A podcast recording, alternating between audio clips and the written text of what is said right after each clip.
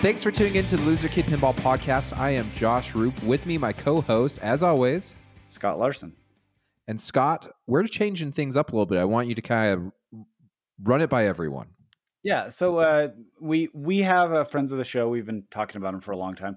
Uh, we're going to focus on the sponsor of the show, but then we'll give a shout out. Uh, so we'll do like one feature thing.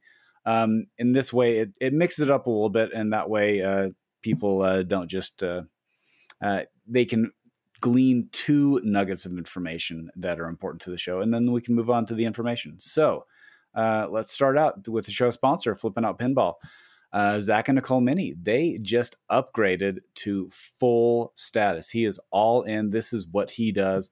Um, give give them a shout out if you want to uh, pick up that new game, and maybe there was a game that was just released that you should check out.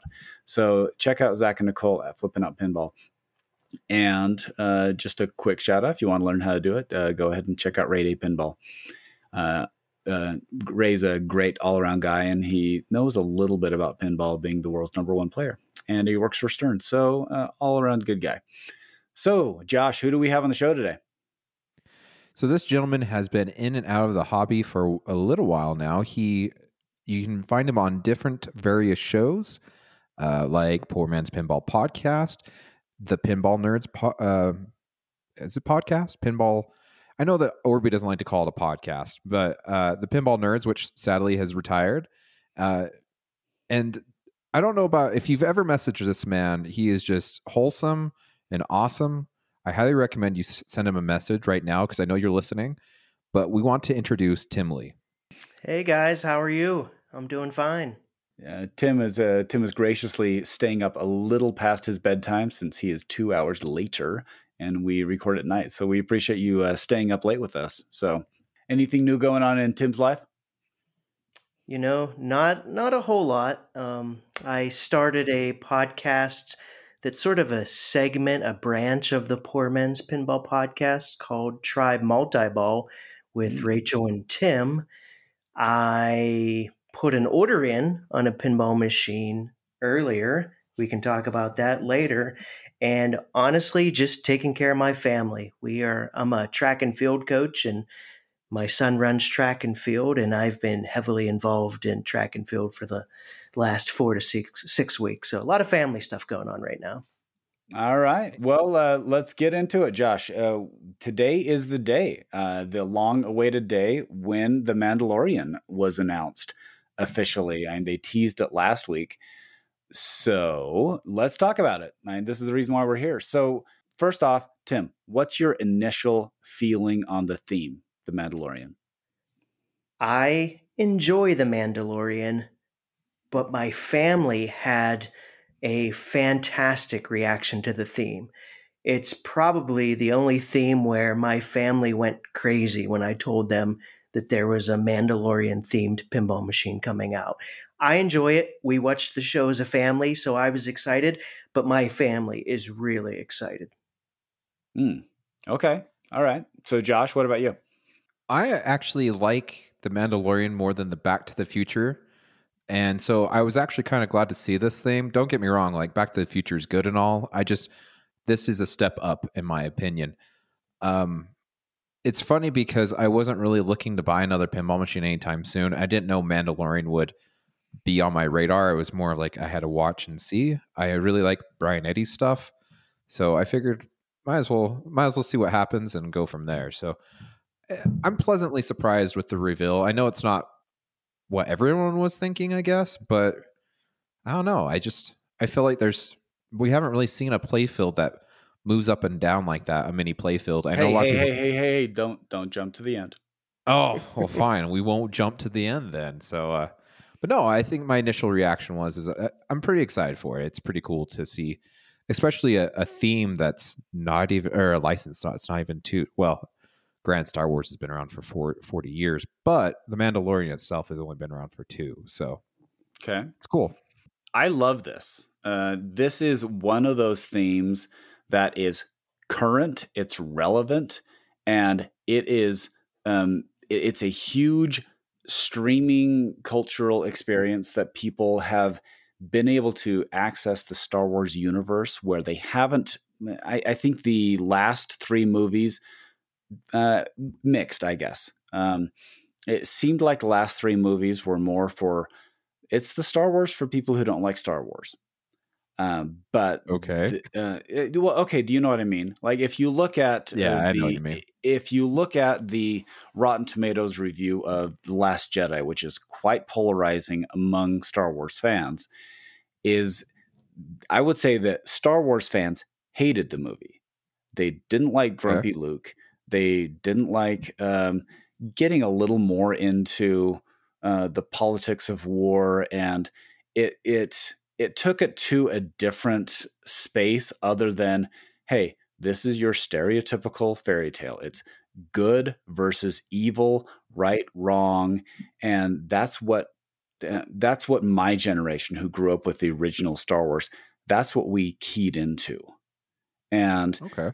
So it it was it, it was a, I would say a good movie, but it didn't feel like the Star Wars movie. It felt like a big departure. However, The Mandalorian, it felt Star Wars. It felt very much like this is something that connects with people who are both outside of the Star Wars fan club and inside of the Star Wars fan club. And so I would say the theme is a home run. Uh, and I, am I'm, I'm really glad it's not Back to the Future. Actually, uh, if they did Back to the Future, they could only do the first movie because the other two are trash. Um, the, the, other two should be Saturday Night Live skits. So um, they probably I, are. I, yeah, they kind of. It's it's almost a little parody with uh, Michael J. Fox playing multiple characters. It it felt a little bit like a wink, wink, nudge, nudge. Hey, look what we can do. Um, but it, other than the 20 minutes in the future on the second one, the other two parts are completely forgettable. So that so that's my take on the theme. I I love the theme. Uh, what did it surprise you at all? It, it surprised me on some level because I felt this is a home run theme, but they would have had to jump on this really early in the development cycle to you know the development cycle takes about 15 months and that's really in the middle of the first season of the mandalorian so that that surprised me just by the timeline no i totally agree i think that, that i think that's what the hesitation i had too when when mandalorian started floating around i'm like you guys realize like i did the math and it seriously would have been only four episodes in when they gave the green light on the episode or on on the license granted you know, Mandalorian is a huge hit. I just sent you the numbers. I didn't send them to Tim, but I sent them to Scott last week. The Mandalorian rivals The Office in minutes viewed via streaming, which is insane because Office has 200 episodes. Mandalorian only has 16. That was taken at the end of January around the season finale time. So obviously you're going to have pump numbers, but still, like this TV show is a powerhouse. And the other thing I'm thinking about too is I was you think of the old TV licenses that they've done, CSI, 24. Back in the day, they have X Files. They yes. have yeah, Game yeah, of Thrones. There's another one. Yeah. So a lot of the thing with a lot of these themes is I feel like you're trying to capture lightning in a bottle, um, because you're trying to at least get the success of the TV show during its peak. So you're trying to capitalize on while it's hot before it becomes cool, right? And if you look at these previous licenses, there's not anything that just and, and by cool you mean like it's it's old, right? That that was Correct. so last year. That was two it's, years it's ago. It's cooled off. Yeah, cooled off. Yeah. And, and you look at these; they're not bad pinball machines, but you go CSI, really X Files. Okay, they're they're they're bad pinball machines. I mean, come on, CSI and and X Files, they're terrible. But the thing with the Mandalorian is, is it's got Star Wars backing it, so it becomes timeless because Star Wars has been relevant for the last 40 years. So I think I think it's a title that will age well where other titles have not that are TV themes. No, I I agree, and like I stated earlier, it's the first theme that I've ever seen my family go crazy over. And if you remember when The Mandalorian first came out, just those first three or four episodes, people went nuts over Baby Yoda, um, and you know they people loved it. I I feel like it set a record for the most streamed TV show that was specifically made for streaming. I think it's since been broken, but I think it's a timeless, you know, um, theme as well. Anybody that likes Star Wars likes the show. I agree with Scott that it has that old school Star Wars feeling. You know, it it captured my boys because it has stormtroopers and all the fun stuff that Star Wars has in the show.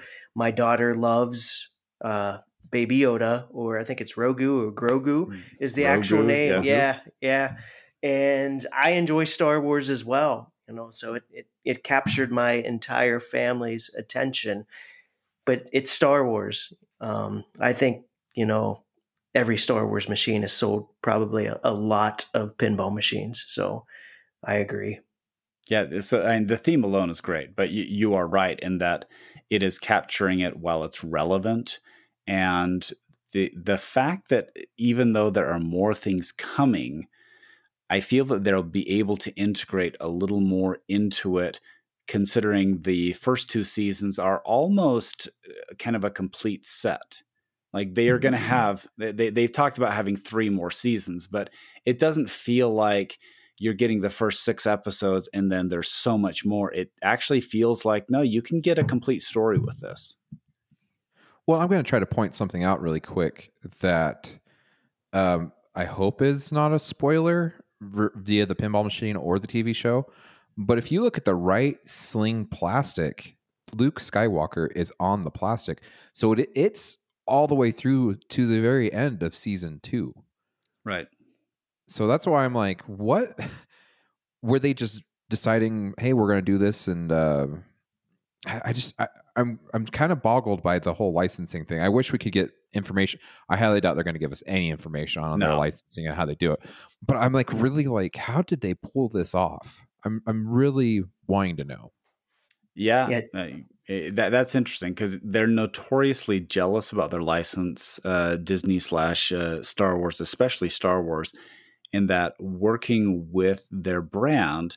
And, I understand when you have a brand that's iconic like that, there's a reason why it's iconic, is because you're trying to present it in a certain way, and that's challenging. We all know about the uh, the R two D two topper that took forever to get out, so you know this will be interesting to see how they were able to work within those constraints if they're able to work within those constraints i will point out as Jon favreau did in doing the mandalorian then you can have a home run. Yeah do you think that you know the animations will have luke skywalker in them? You know i saw the the sling as well and i thought oh they they put luke skywalker on there. But I wondered, you know, did they have enough time to incorporate him or some of the other characters in season two into the hmm. show? Because when I was looking at the artwork, I believe the one lady um, was kind of missing from the artwork, and that could be a licensing thing. I forget the character's name. I think it was. I think Cara it was Cara. yeah. Mm-hmm. Yep. yep. I, I noticed that she wasn't on there because we just recently watched the, the second season again. Yeah, it's uh, well, we, we all know it's challenging, right? It's yep. challenging when you mix um, when you mix actors' uh, backstories and their personal lives into into something. Um, and I'll, I, I am not going to do a, a deep dive into this. Uh, I would argue that if you do a deep dive into the personal lives of a lot of actors, there's probably going to be a lot more you don't have in common with them than you do. Mm-hmm. But to pretend that their their public personal life doesn't affect their marketability, I would say is naive. And so I'm not going to dig too much into uh, her story, uh, pros or cons, but I will say that I'm sure that affected how featured she was or was not into the game. Gotcha. Well, I'll be honest with you, I didn't know anything happened with her because I don't read the news articles on actors or actresses for mm. that reason. I always mm. tell my my family, right. I said, I don't I don't want to know about them. So yeah. But she was a big part of the show and she's not on here at all. Yeah. I, I actually brought it up thinking that they didn't have time to put her in. I had no clue. So yeah. Well, no, what's funny too is like there are like Scott was pointing out, there is characters that are far less in the TV series than she is. Well, that are Ahsoka. featured. Ahsoka's on the LE. Yeah, and she's on into uh, you know into and she i guarantee that spot um originally would have been Cara Dune. probably. What What is your feeling? Let's Let's go pro first. What's your feeling on the pro artwork?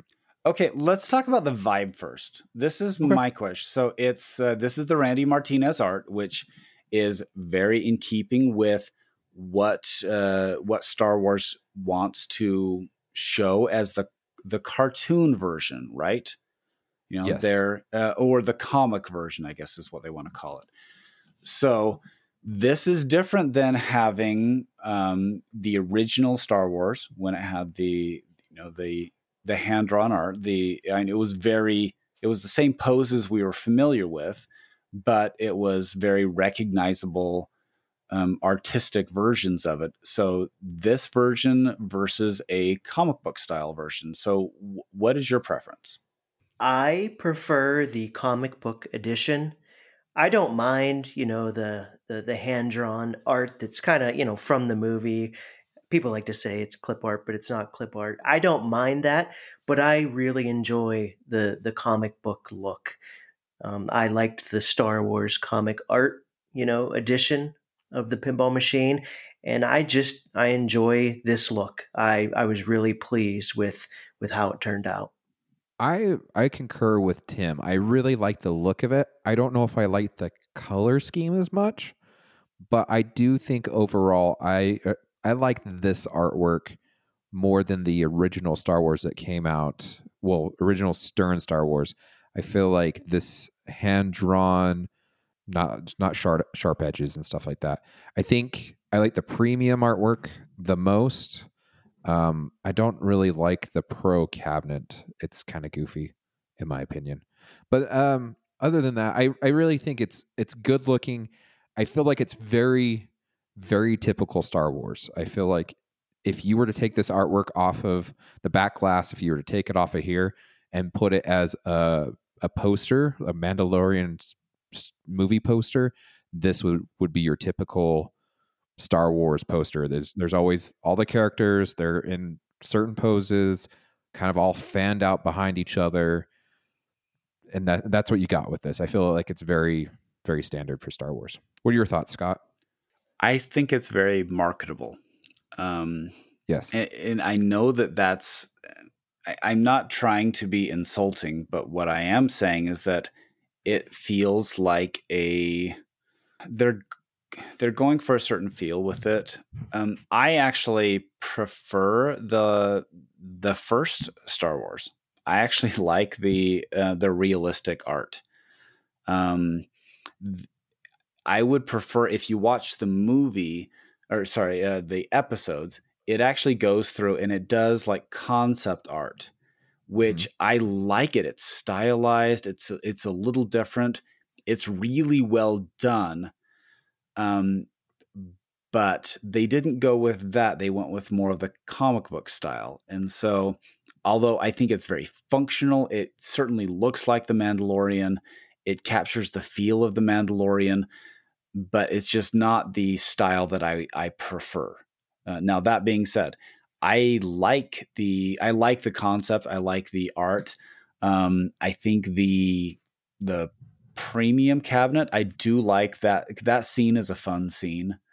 yeah. Um, the the LE is nice because it has the Razor Crest on it, but and I'm a little disappointed that they went with the the mirrored sides where one side's exactly the same as the other on two of the three of them. Um, I do like the dynamic aspect of the premium, but I think they all are are a solid representation of Yeah. the uh, the feel is is correct. Well, and I know that Steve Ritchie kind of alluded this until the last uh, interview that we just did. Um, I just think that it's hard to do artwork for Disney and Star Wars. There's a certain vibe, there's a certain feel. Um, I, I know that we've had other people on our show that have talked yeah, about th- this. This is an open secret, right? And, and, Yeah. and this is fine. They Disney tells you what they want it to look like. And so I- exactly. I Even down to the color. Like they're like, right. this isn't the right color. We need it.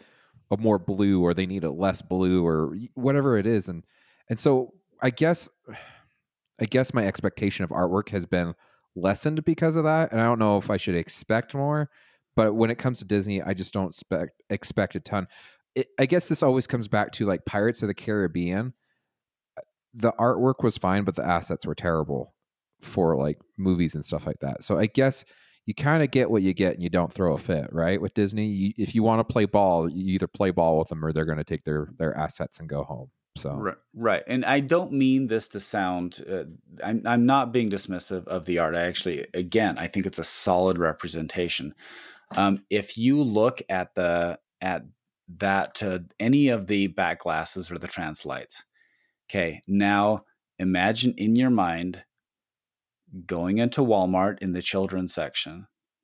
Okay. And can you imagine a t shirt with all of those on there? Yeah.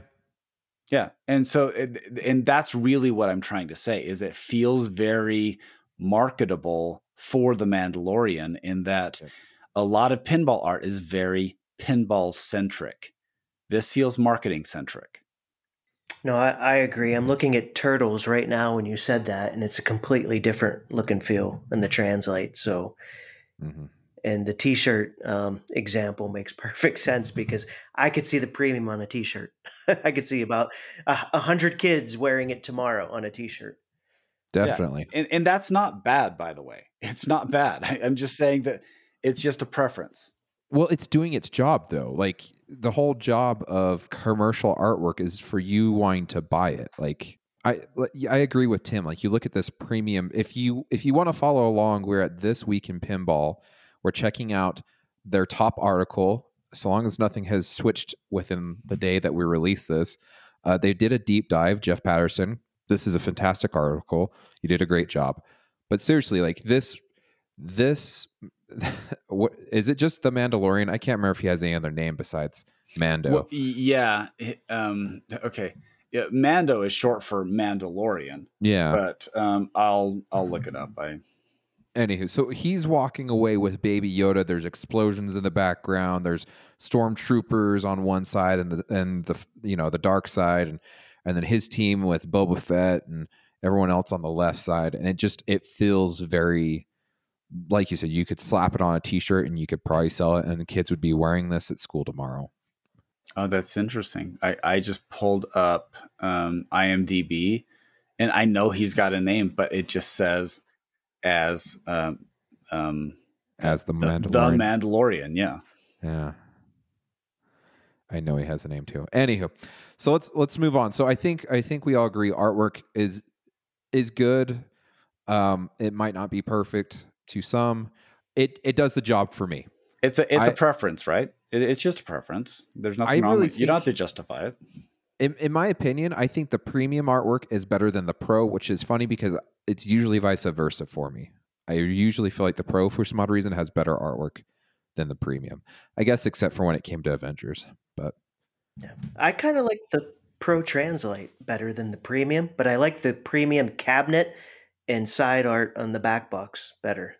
So you're telling me you're buying a premium, but then you're going to get a pro translite. You're going to sneak into Stern and get a pro translite. I, I think the pro. I like the pro translite. Uh, I think it's actually pretty good. Yep. I, I told my kids I'm going to try to get a hold of a pro translite and put it on premium.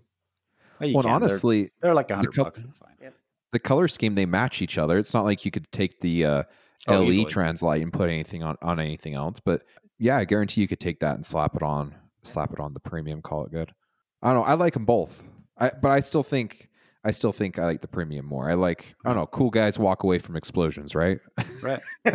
I, the, uh, the now the LE it feels like a complete package. I like the LE. It it does feel like an LE. The the challenge that they're going to have, and I understand why they painted it in a silver color because you know that's the Beskar, right? Yeah. And so it, it's that's supposed to be the the exceptionally valuable rare metal that the Mandalorians use. So I understand the the color scheme. It it feels a little more subdued.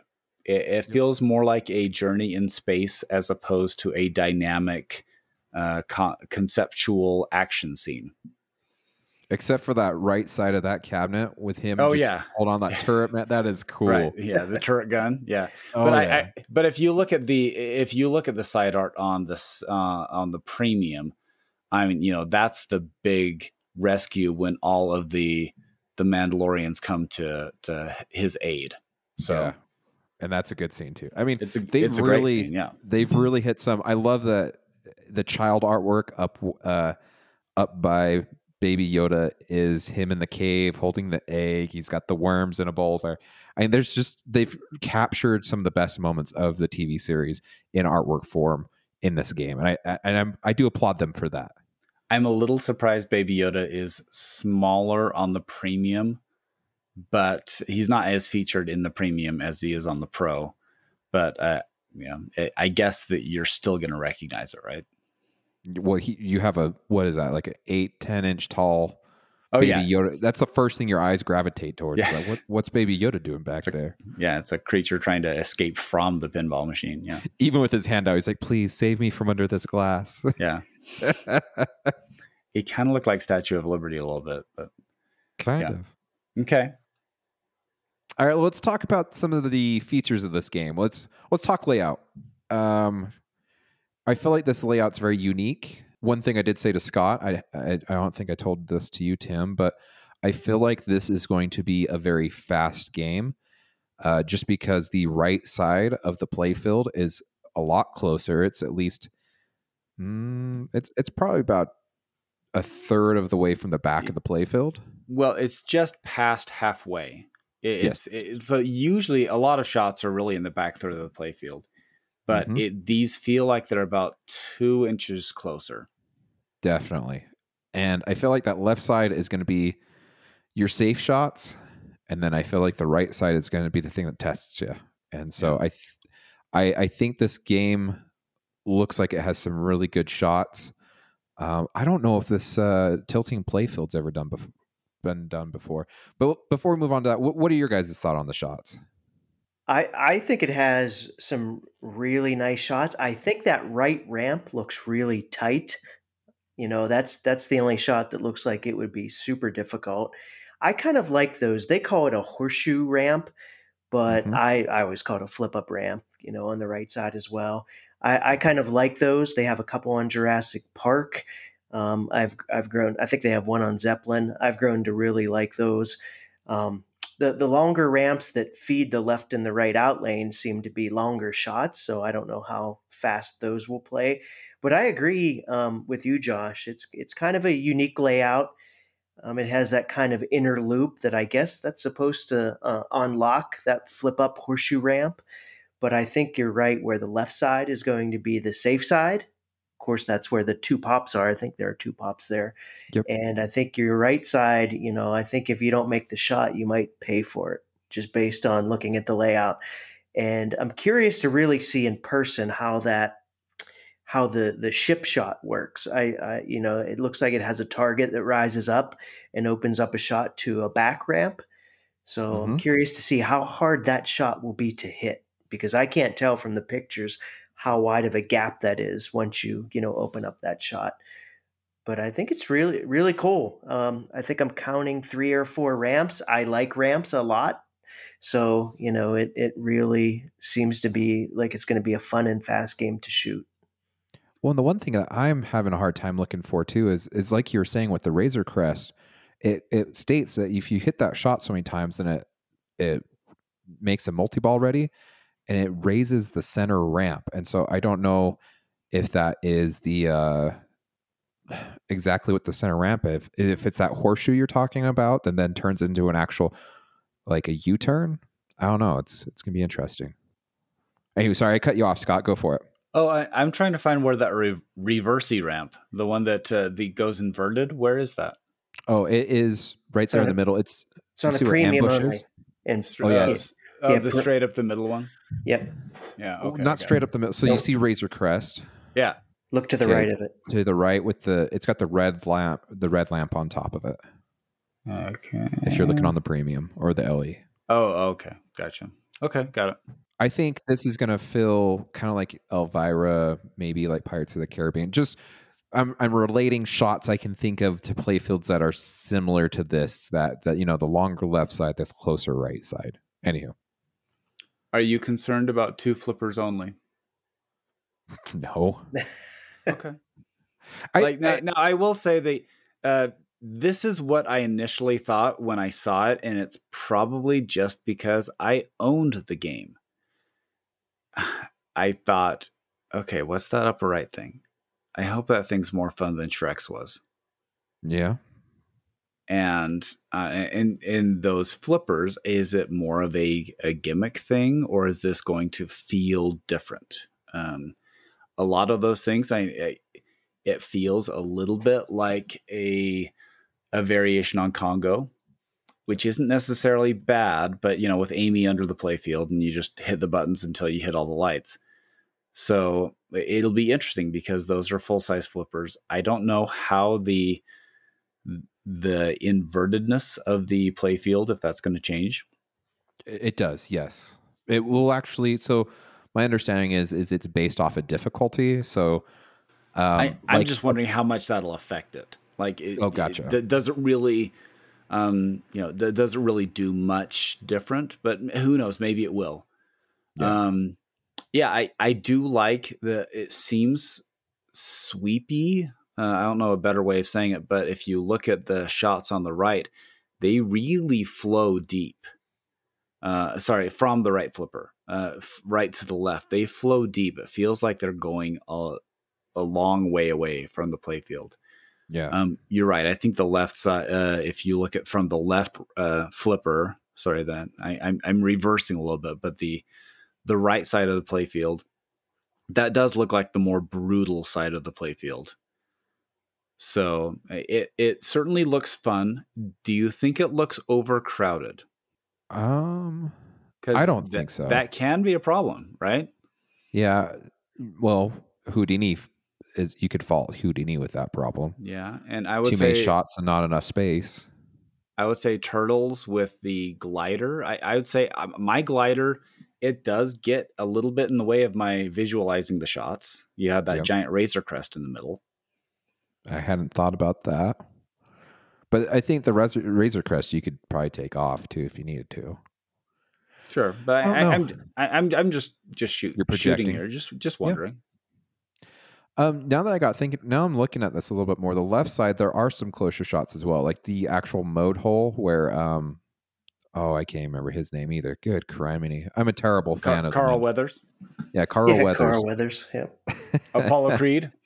Yep. If you shoot, if you shoot his shot, that's fairly close. And then I guess the ramp is close as well on the left side, but it's it looks like it's wide, so it shouldn't be too terrible to hit. Um, I don't know. I I th- I think all in all, I think this is going to shoot fun. So- Yeah, I, I'm certainly looking forward to it. So I got thinking, I was like, this is really random. The the Mandalorian head, I know we've touched on this a couple times, so I really want to focus on this. I thought it was really random because mini playfields usually there's people kind of complain about them because I don't know, they slow down the flow. Uh, if if you have the right size ball, it feels too small. If you have the the smaller size ball, it feels too floaty and too gimmicky. I think it's interesting because I'm like, what the heck is this about? You know, you read the deep dive, and it sounds like there's encounters. Obviously, in the movie, the Mandalorian encounters a lot of people, and so there's going to be different encounters, and based on the difficulty of the level, you're going to have to finish the Mandalorian helmet to finish that encounter, right? Mhm.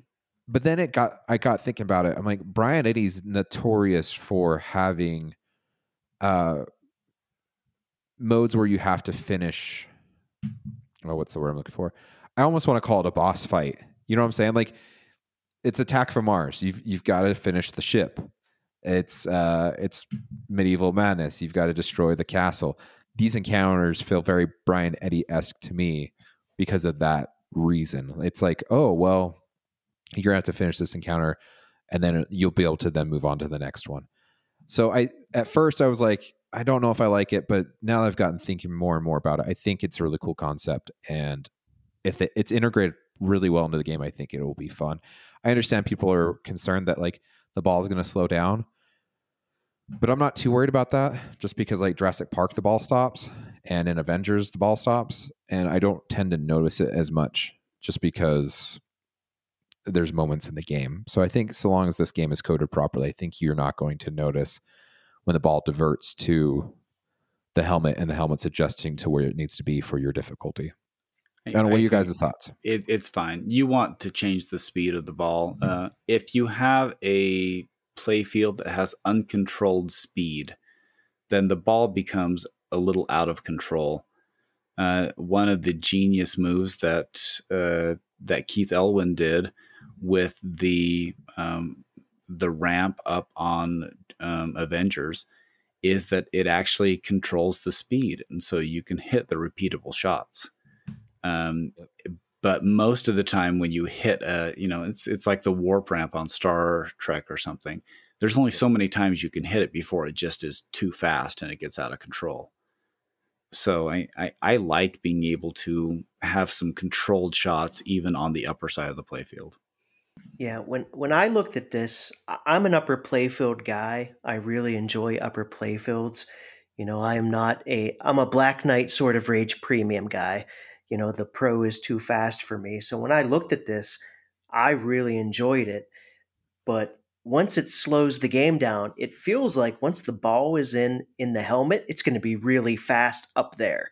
Like you're yeah. gonna, you know, it's gonna the, the targets are so close and I don't know how powerful those flippers are, if they'll have like a shorter end of stroke switch, but because they're full size flippers. But I thought, man, that's going to be a little bit it, crazy up there. And it sounds like the, they can't be full power. They can't. Yeah, be. they can't. Yeah. But it sounds like it's going to, you know, be involved in an encounter that's going to show something on the screen.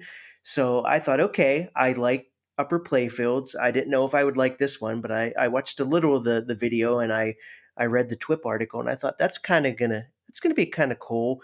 I like it, you know, I like looking at it. But then the second thing I always think of is are my guests going to like it? Because I prefer a pinball machine to be more of um, I play for the experience and I play to get through the modes and enjoy the game. I don't play for points even though I send you guys my points sometimes because it just happens that I get some big points along the way but I immediately thought, are my guests going to like this? And is it going to be too fast for them if the ball is bouncing off of their targets? But I think they'll like it, you know. So I think it'll, with the encounters, I think it'll integrate into the Star Wars theme very well. I agree. Well, it's funny too. If you watch the premium video, it kind of shows it off a little bit more. And when it's not as steep, it seems like they can keep the ball up there for 10, 15 seconds. Oh, maybe it's not that long because the video is not that long, but it felt like they could hit the shots a little bit better. But when it goes that super steep, like the hardest difficulty, you watched it's they have to like show it like three or four different times because they only make like one or two shots and then it drains out instantly. So I hope I hope it's not a common thing to get to the steep the steepest level because I think you'll get frustrated with the fact of like you you've hit a you've hit your two shots and you drain out, so you've got to then qualify the helmet again so you can get it up on the helmet to make two shots. You know what I'm saying? It becomes a wood chopping thing and it just gets frustrating. Right. Yep. Yeah.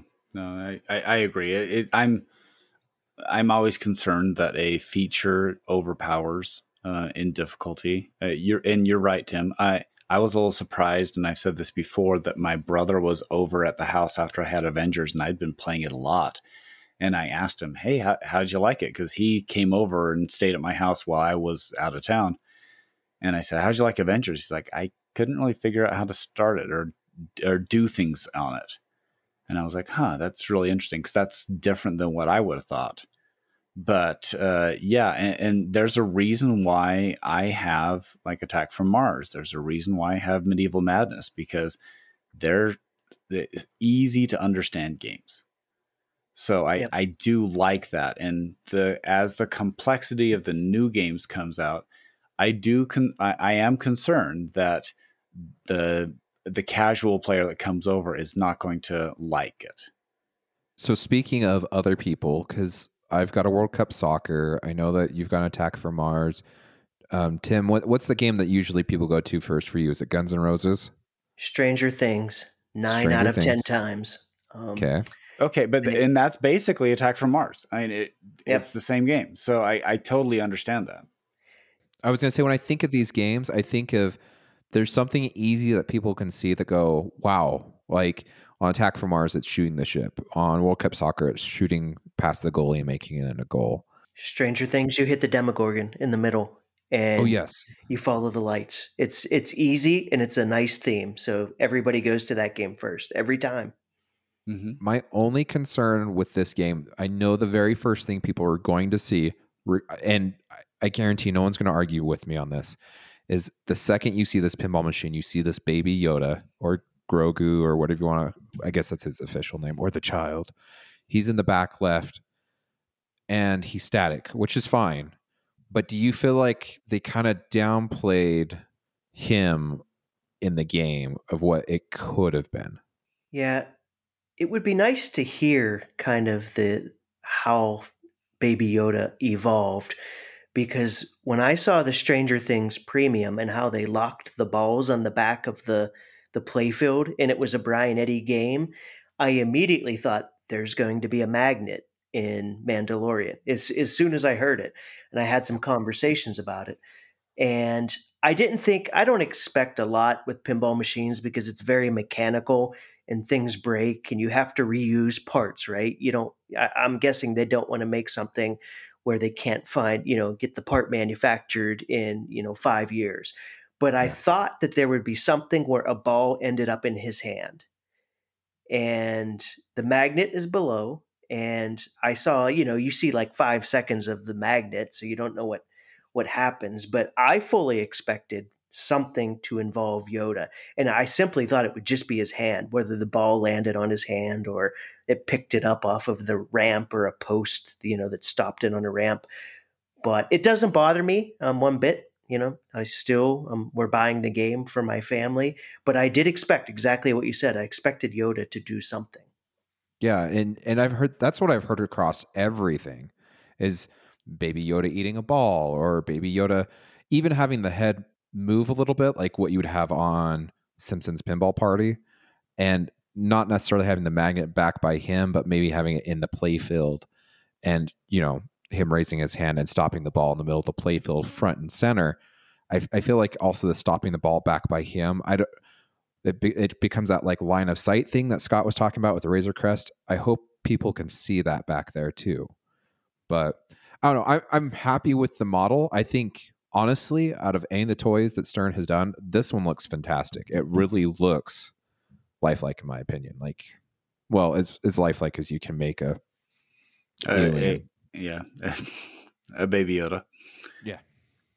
Yeah, What are your and thoughts, it Scott? exists What- in the Pro. Yeah, and that's the cool part too. It's it's in the pro. You know, people complained about Avengers and the uh as they what do they call it? The the the, handmade the, rubber dishwasher glove. glove. The, the- Yeah. the Palmolive glove. Yeah, This is totally opposite of that.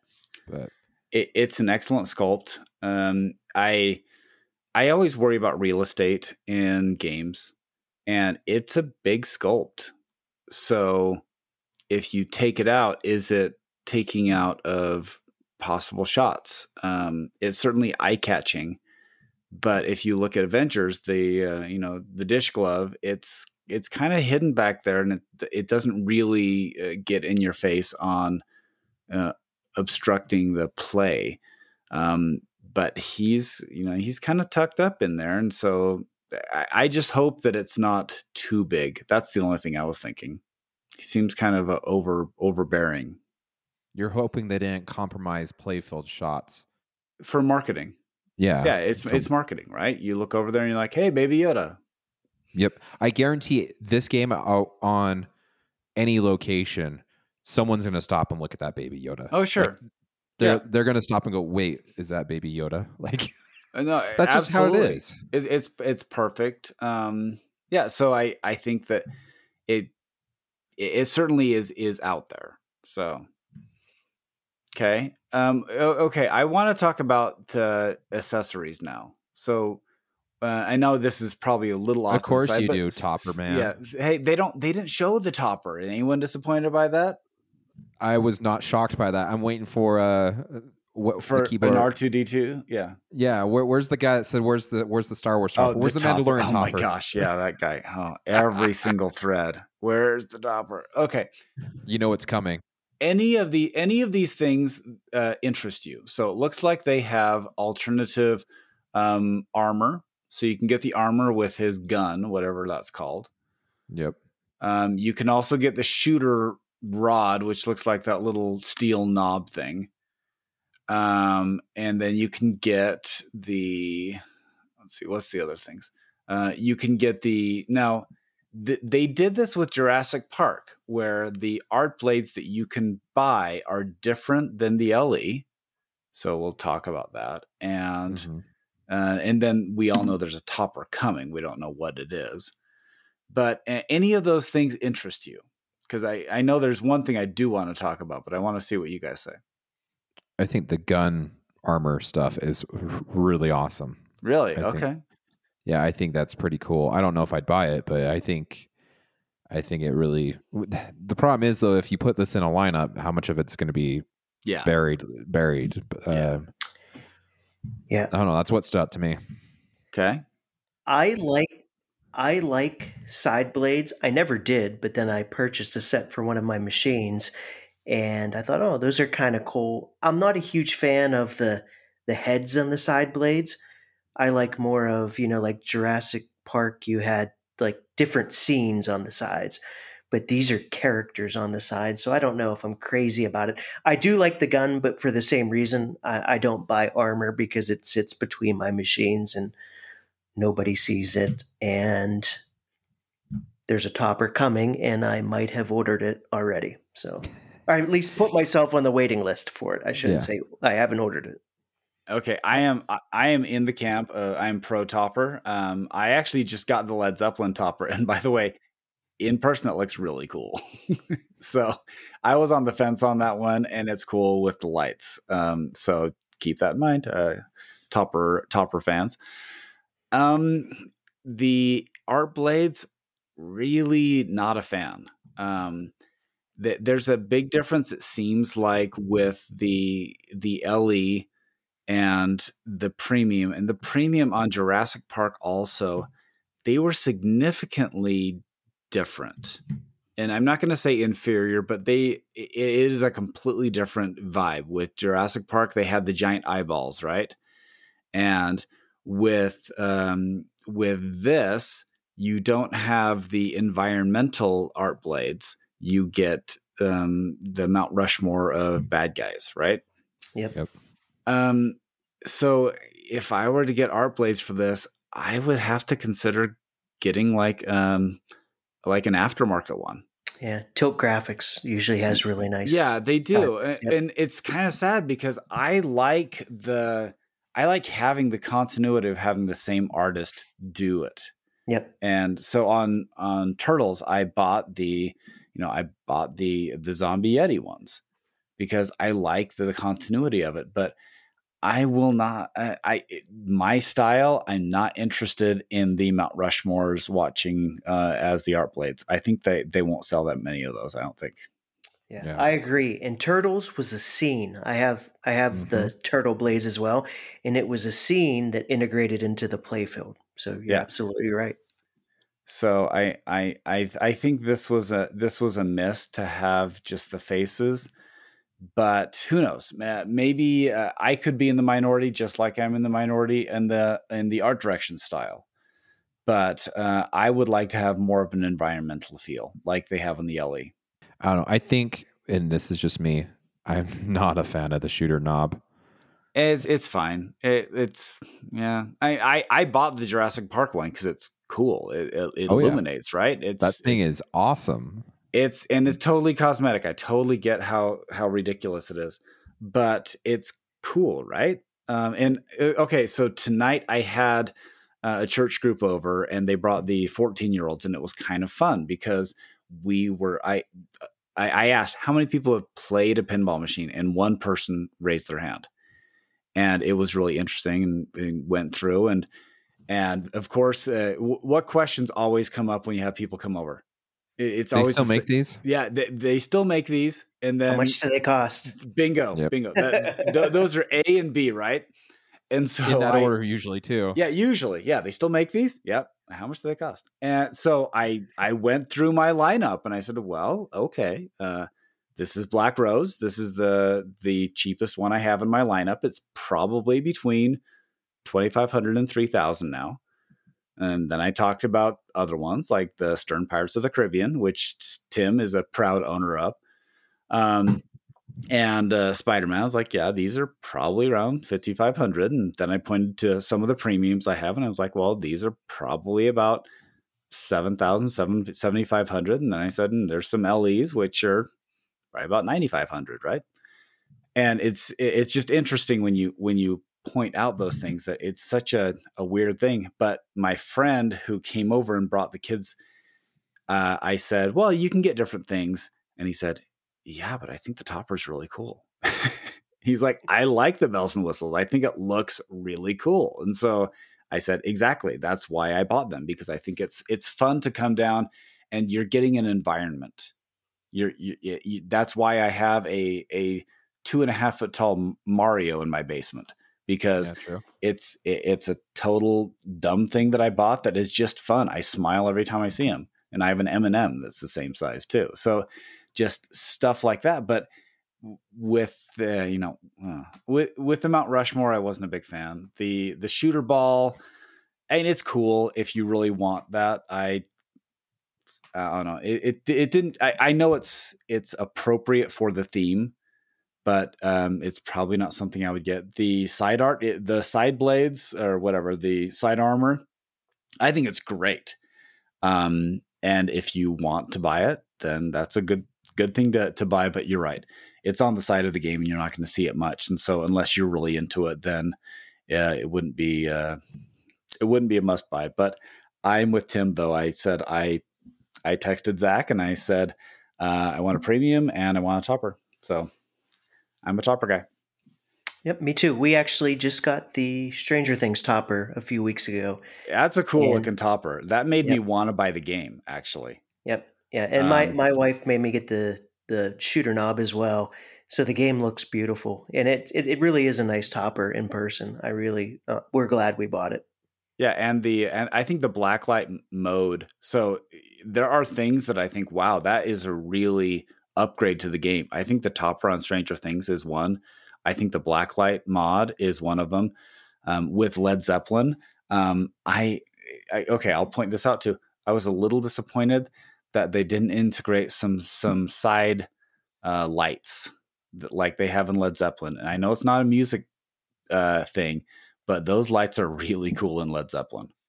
Yeah, yeah, yeah, I would I would have liked to have seen those as well. But Scott, I I don't know if you know this. Stepping back, you had said you had the Mario. Between my pinball machines, I have a train layout, so I like the the neat stuff in the game room. So A, a train layout. Okay, you'll Yeah. have to send me a picture of that because my son is huge into trains, and I have been trying to find ways of of having him enjoy that, but I, I can't have him have an entire room full of like model trains where like you have the whole layout. I, it, it's a huge hobby, and it's got okay. I know. I know it's ironic when I collect pinball machines, but I'm like, and that's a really expensive hobby for a, a it's cheaper so- though. It's it, it's cheaper. yeah. Yeah, you could put the trains around the top of your your game room. Uh, so- there actually okay every time my kids go to a restaurant where there's a there's a train that cycles people are like we should totally do that i'm like yeah dad can't do that Yeah, I, I I will send you a video because I have three pinball machines, a train layout in the middle, and three pinball machines on the all other right side. okay that's good to know Yep. okay back to josh okay are Well- you buying any of these accessories No, I'm I'm not. I I'm one of those guys. I don't know. I like to play the game. When I'm done with it, it moves on. The next thing comes into the collection. I'm kind of that person that I just don't bling stuff out because um, I just don't. Hmm. I just yeah. yeah you're, you're not all about the eye candy No, no, I'm not about the toppers. I I guess I'm more about the play of the game than I am the the looks of the game. you're, you're a hardcore gamer Mm, don't know about that. But uh my my my last thought about Mandalorian. I think we've kind of covered everything: artwork, uh, what shots, functions in the game, accessories. My one thought is, um, you own a Star or Star Wars, a Stranger's thing, Tim. Do you feel like if this game came out before Stranger Things, do you think that Brian Eddy would have been received better? Because if you remember when Stranger Things came out, it was very polarized. And granted, this game isn't 100% like everyone says it's a win.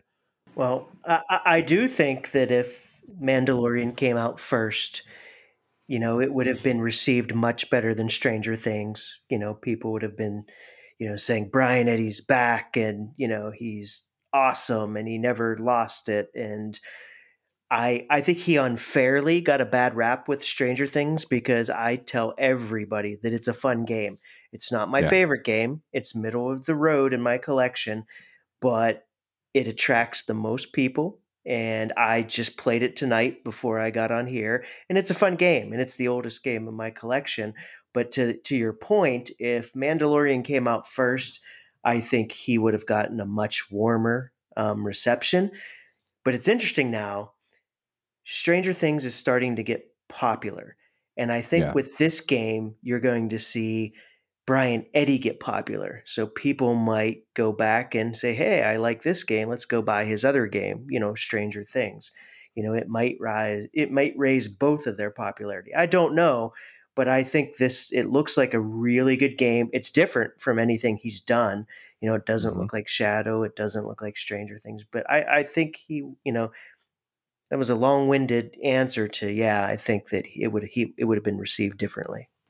I think you're right as well. I think that it it really would have been a good entry point. Granted, Mandalorian probably didn't even exist back when Stranger Things was released uh, No, from a it lance, didn't. license, licensing standpoint. But Could have been just Rogue thought- One.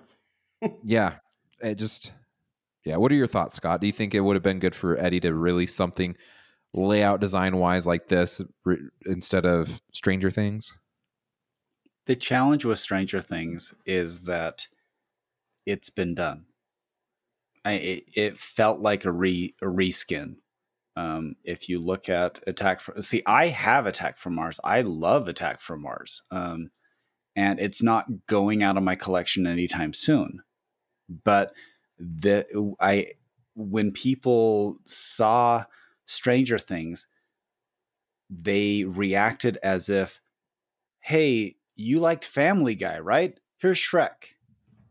And it felt and it felt like a reskin, and so that's really where the disappointment was when people were crestfallen. It's not that they don't think he's a good designer; they just wondered if he had anything else other than a a perfected fan layout, which is which is what both of his excellent games are. Attack from Mars and Medieval Madness. They are per- perfected fan layouts. And they are different enough that I have them both, but they're also similar enough that I think people said, "Really, this again?" I that's the challenge with with that is that people wanted more, and it felt uh, it felt like a very safe thing, and probably safe to a fault. So what do you, what do you, I guess what were we taking away from Mandalorian? Obviously, we must all like it. I've got one on order. You've got one on order. Tim's got one on order. You, you're, Uh, you're getting the we're all getting the premium. Yeah, we're all getting the premium. So obviously, we see something in the mini playfield and the magnet and the moving ramp. Um, And it is my first premium. So Oh, good really? for you. yep, yep. I've always gone pro, so I went premium this time. I thought you had the Stranger Things pr- uh, premium for some odd reason. Nope, pro. Yep. Dang. This will be my second premium. I, I was more of a pro guy as well, but I think the problem is, is uh, how did someone put it? Stern is starting to differentiate between the pro and the premium a lot better, so it makes you feel like you're missing out if you don't get the premium. Yeah, that, Um, that's that's my fi- feel is that these are they're home games for me, and I understand that sixteen hundred dollars is a jump. I, however, I look at a game and I think ah, I kind of wish I had that one cool feature. Yeah. So it, it's it. I don't know. I I I was I was going back and forth with my friend who's another uh, collector, and I said I was trying to figure out on on like turtles, and he said, "Hey, when you buy a car, do you get leather seats?" And I said, "Yeah." He said, "Okay, get the premium because it it functionality is exactly the same, right? But there's Yeah. something nice about paying for the the leather seats, so." That's why the I- I- functionality is not the same. I have twins, and the functionality between cloth and leather is entirely different. yeah okay And- and- no and that's fair and however when we bought uh sofas we bought the leather because they actually held hold up really well to abuse Yeah. so but i what i'm saying is you know it'll still it still gets you there right Yep. so yeah no I, i'm a fan I, i'm super excited i this is a a perfect theme um, I think this is a great one for Eddy to, uh, I guess, reboot. Uh, this is his. Uh, this is kind of a, a reboot. Okay, uh, you put out Stranger Things. It wasn't received super well. Let's see what else you can do. And I would say this is a solid. This looks to be a solid effort with a solid theme. And Dwight on Code. Uh, we we were beta testers for Turtles, and I think we'll be beta testers again. So I think this is a, a good op- opportunity to to look at what Dwight does. And Dwight, um, this is a plus and a minus, is that he's not afraid to take risks on on coding. So it'll be interesting to see. Uh, do you get a, a Star Wars complexity of a code, or do you get a Monsters version? I think you're probably going to get something in between. This is I me was slight- guessing. I was slightly nervous just because I loved a White Code, but because he did the original Star Wars, I was nervous that people would be like, "Oh crap!" Like we're just gonna have Star Wars 2.0 Yeah, the multiplier, the 40 multiplier, which no one ever Yeah. played. But yeah, it's uh, he he gets unfairly criticized, um, but he is passionate and he has uh, he is willing to try something. Uh, I I think this will be actually a pretty safe coding experience, just because the theme is something that's going to sell a boatload, and so you're going to have to find that middle ground between too easy and too hard. Yep. I agree. I think, and I think the thing about Eddy, because obviously he's going to be having his input on code as well because he had with his other games. I think that you're going to start off easy and you're going to progress into harder and harder, just like you do with Keith Elwin games. Um, the first thing's usually pretty easy. The first one's free, right? Yeah. so Yeah, yeah. The the you have the well, and what does Keith say? You have the gimme multi ball, right? Yep. You have that, and that's going to be E- that with Razor Ca- Razor Crest, especially with a shot right up the middle. Right. Well, that could also be a dead shot. Uh, You know what? That reminds me of the swinging bell in ACDC. Oh yeah, I hadn't thought of that, but yeah. Just enough to slow the ball down. But I mean, could you imagine if a stand up target were there? Oh man, that would kill you. But it looks like it's weighted just enough to slow it down. So all in all, I think we're we're happy with the result, right? Yeah, I think it was great. Well, I think that does it for Mandalorian till uh, the reveal. the The official live stream reveal of the premium is the uh, it's in ten days. So it's is it the 20, 21st, somewhere around there? Uh, somewhere around there, yeah. I've got it here. I, I actually, I really wish Stern would just have something taped. I, I don't really see a, Yeah. the need to have an interactive uh, session, but who knows? I am also not in marketing, so do not take my words on marketing. maybe, maybe there is something to be said about, hey, uh, I can hop in and I can interact and ask questions. So, uh, but I would be totally fine with them having a, a recorded sessions like, hey, this is the tutorial for this. Do this, do this, do this, and this is how you progress in the game. But I do wish they would have something similar to that. It's something a little longer than the three minute video, something showing the game in action and not all chopped up. Like, and that's the one thing, like, granted, Stern knows how to do their marketing. It's not me. But, like, the one thing that was driving me nuts about the videos is you're watching them and then it would cut in a scene from the, the TV series, which is great. Like, if that's going to be the, the actual back, the animations and stuff, then fine. But, like, I want to see the pinball machine. Like you, the game reveal trailer was a minute and 12 seconds and you showed me the pro and the premium and 20 seconds of it was at least footage from the TV series. Like if I if I'm only getting a minute I want it to be of all that pinball machine. But hey I'm not the marketing guy so Yeah. Zach knows what he's doing. Keep up the good work man. Let- let's move on from Mandalorian. Let's talk Steve Ritchie. I know that Tim reached out to me. I don't know if he talked to you Scott but Tim what was your thoughts on the the Ritchie episode Honestly, it was one of the the my favorite interviews that you guys had on your show. I just enjoyed it. I mean, there was no real special reason why, you know, Steve is kind of a, an animated character. You know, he likes to, you know, do the voices and so forth as he talks.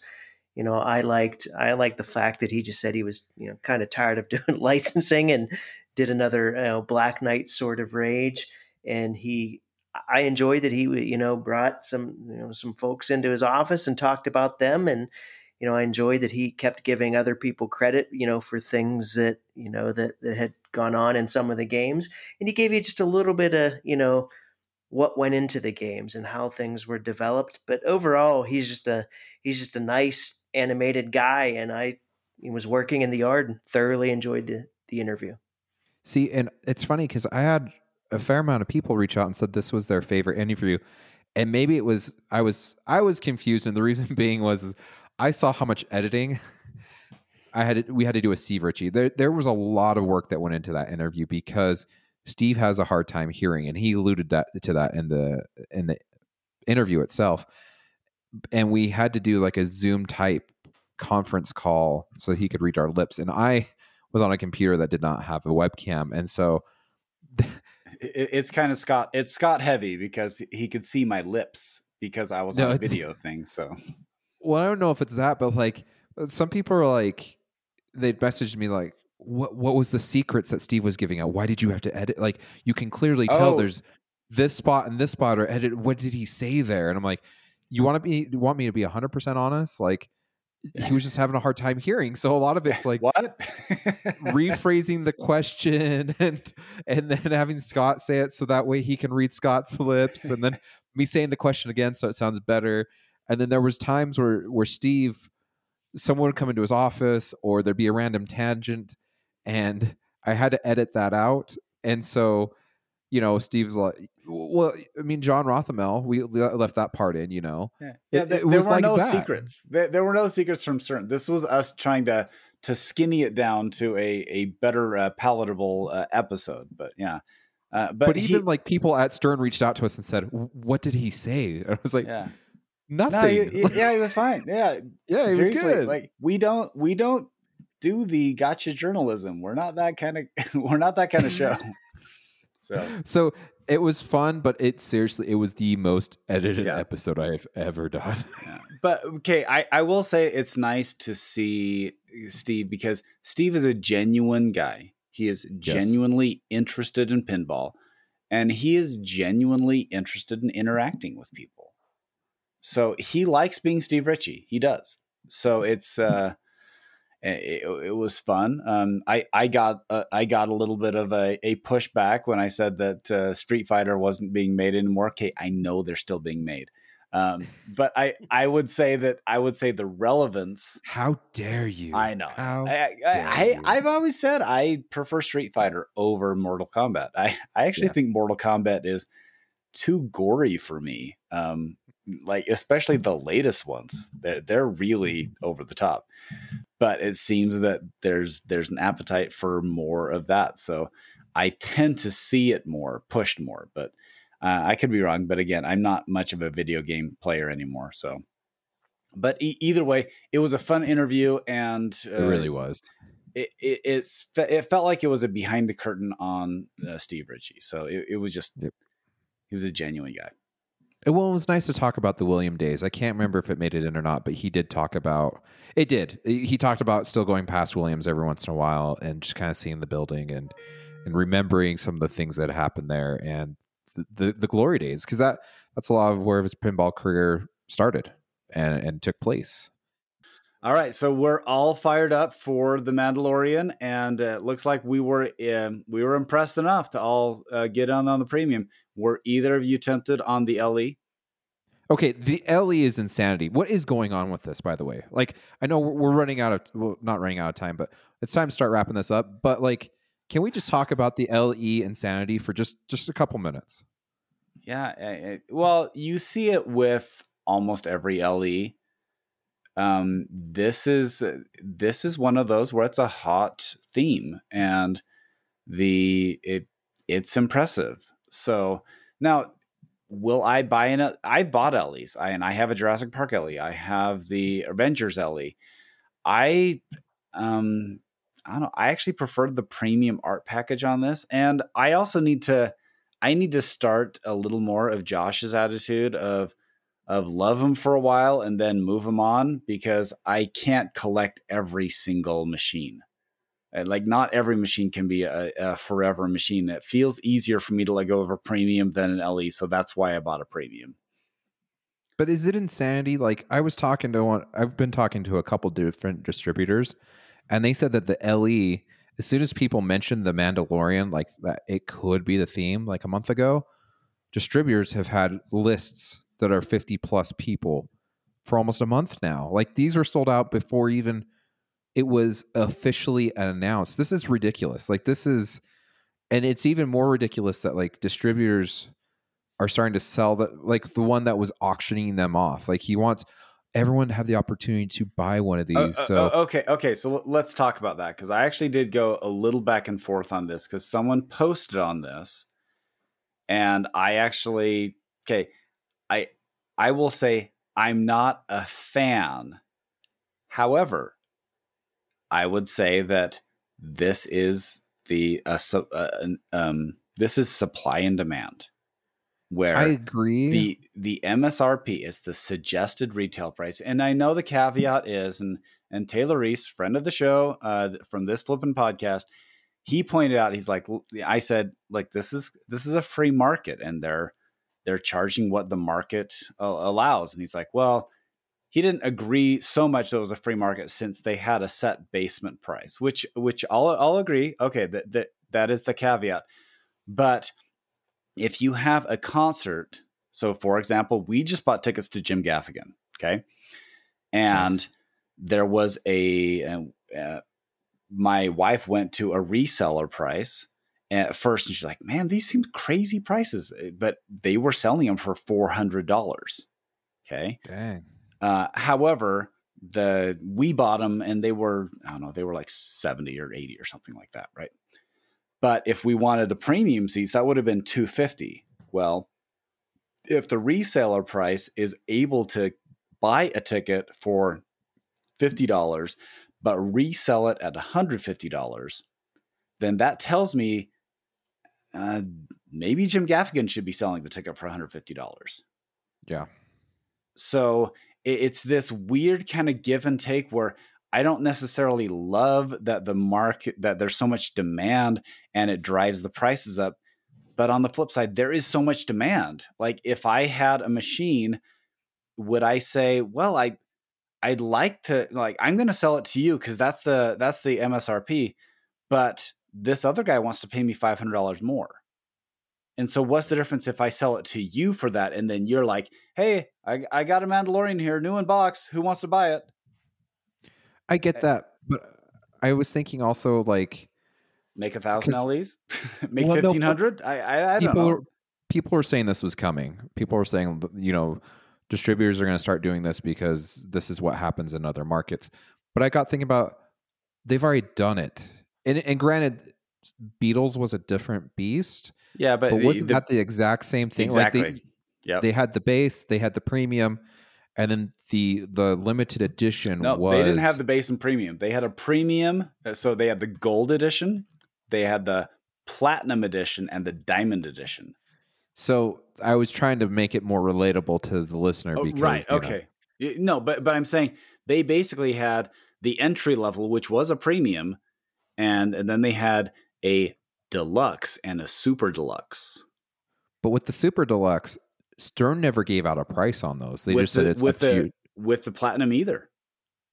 Was the How- platinum as well? Yeah, it was the it was as well. What you did is you bought you were committed to buy I think it was 14 games. You had 10 golds, uh 3 um um 3 of the um p- uh, platinum and you got one diamond and you paid the same price for all of them and it was up to you to assess what the market value was for the 3 and the 1.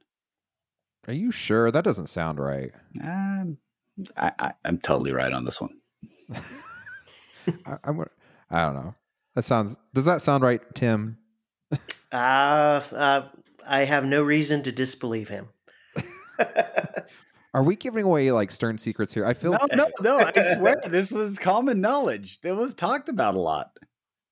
I don't know about it. Anywho, but my point being is, is I feel like this has already been done once before, so it would not shock me if LEs, because of their rarity, because of their demand, we do start seeing, hey, your your base pro is is six thousand, your your premium seventy eight hundred, and then call your distributor for an LE.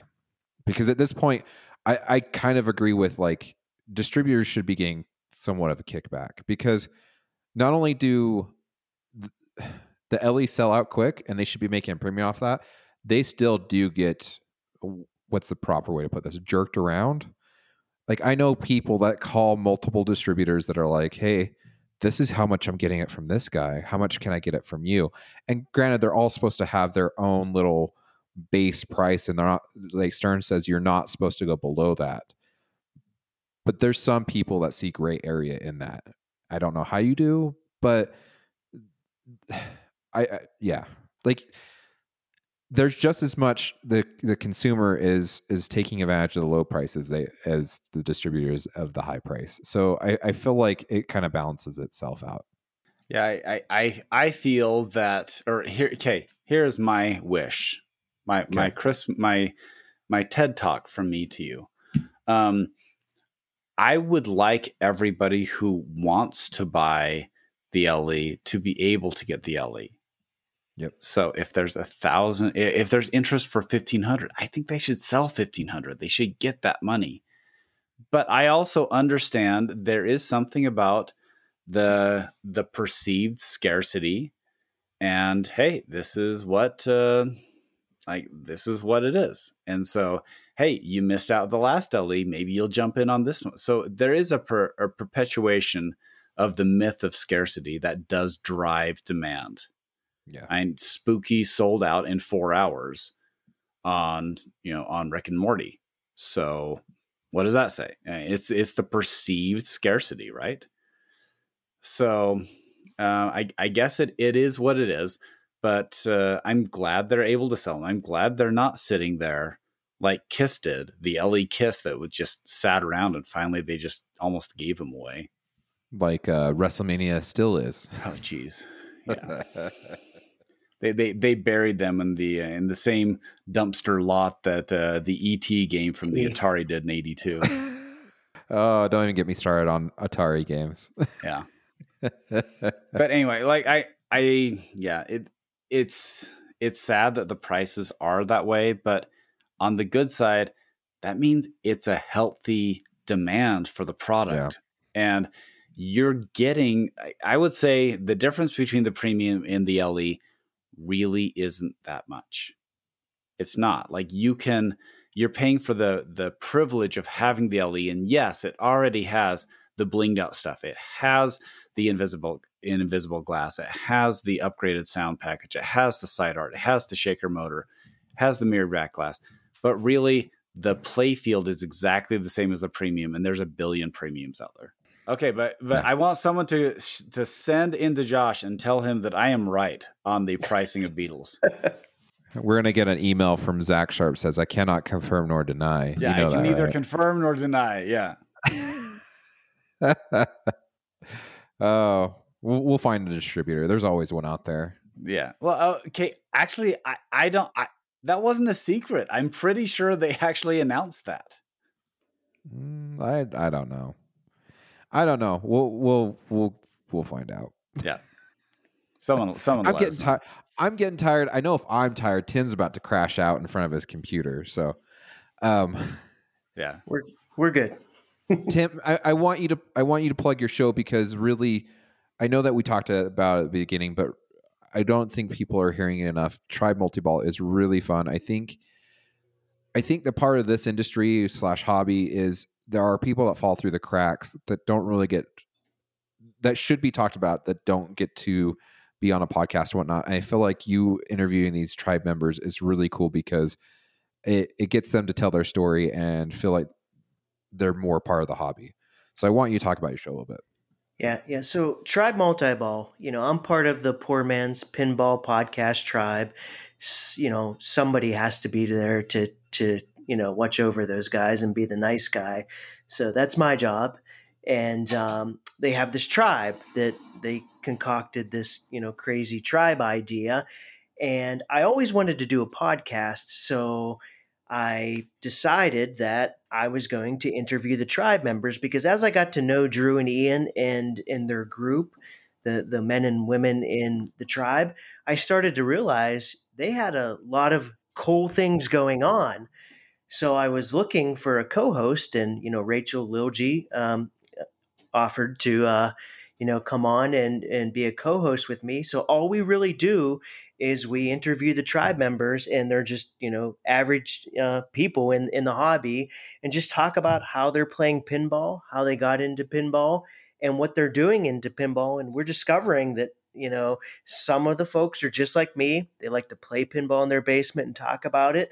Others are taking pinball to another level, starting tournaments, having kids tournaments. Um, and we're learning more about the people. Um, there's a gentleman we interviewed last, Pete Quint. Um, just real quick, you know, he has a um, instrumental band, and the sole purpose of that band is to raise money for the Children's Hospital in Columbus, Ohio. And they did kind of the Project Pinball thing where they work with them, raise money, and put a pinball machine that's going into Children's Hospital. So we just do about an episode every week or two just talking to the various tribe members and just seeing what they're doing in pinball and how they're playing in pinball. And it's great. It's just you know normal people talking about pinball. You know nobody's really tied to the industry or or anything. So that's our show. I mean it's usually about a half hour to to 45 minutes and we have about 41 episodes to do with the tribe members and we're on episode number 7 that should come out in the next couple of days Very cool. And it's it really is fun. It's it's a good listen. If you're looking for something just to uh, keep you awake or whatever, that's the show, man. There you So- go. Yep.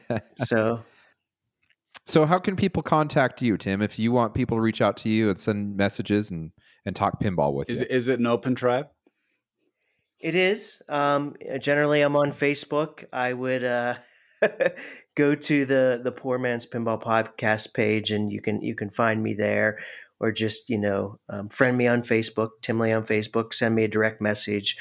Um, I'm there, but you know, there's a lot of Tim Lees in the world, so go to the Poor Man's page and and look me up and send me a message. And I love to talk pinball. I talk to most of the podcasters out there. All right. Well, uh, that sounds uh, so. Send us your feedback. See what if are you excited for Mandalorian? Is there a is there one that you have uh, dialed in on? Did you get an LE? Why'd you get an LE? Anyway, uh, send the feedback uh, to Loser Kid Pinball. And thanks for tuning in. Sorry we probably went a little long, but uh, we try to keep it to around an hour. So, Josh, why don't you send us on out? So, just a quick shout out, really quick, to a friend of the podcast, Beehive Pinball. You can find him on Pinside. He is recreating stars right now. If you need a stars playfield for your Stern pinball machine, please hit him up. Mike Lund is a fantastic man. He does a lot of great work. Uh, we've checked out his stuff personally, and I love it. Uh, the 2.0 stars is polarizing, but he is making the original playfield as well. You can get those both off of his site, uh, beehivepinball.com and he has a new one coming out soon. So we'll tease that right now, but um, keep an eye out for that. And uh, if you want to get a hold of us, we are loserkidpinball at gmail.com. Sorry, no, we're loserkidpinball podcast at gmail.com. You can also get a hold of us on Facebook, Twitter, Instagram at loserkidpinball. Uh, we're happy to talk pinball with you.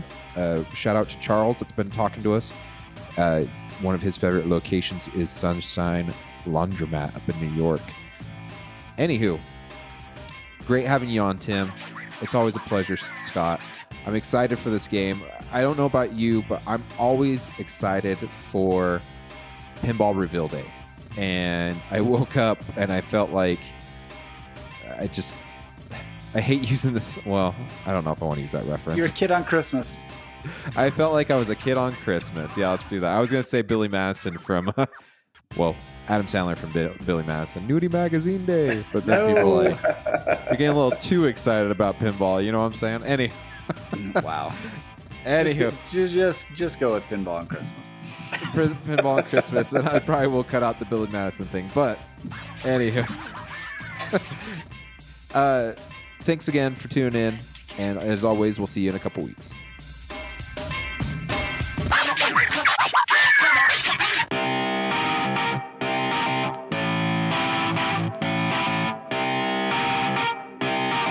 Shut up and sit down.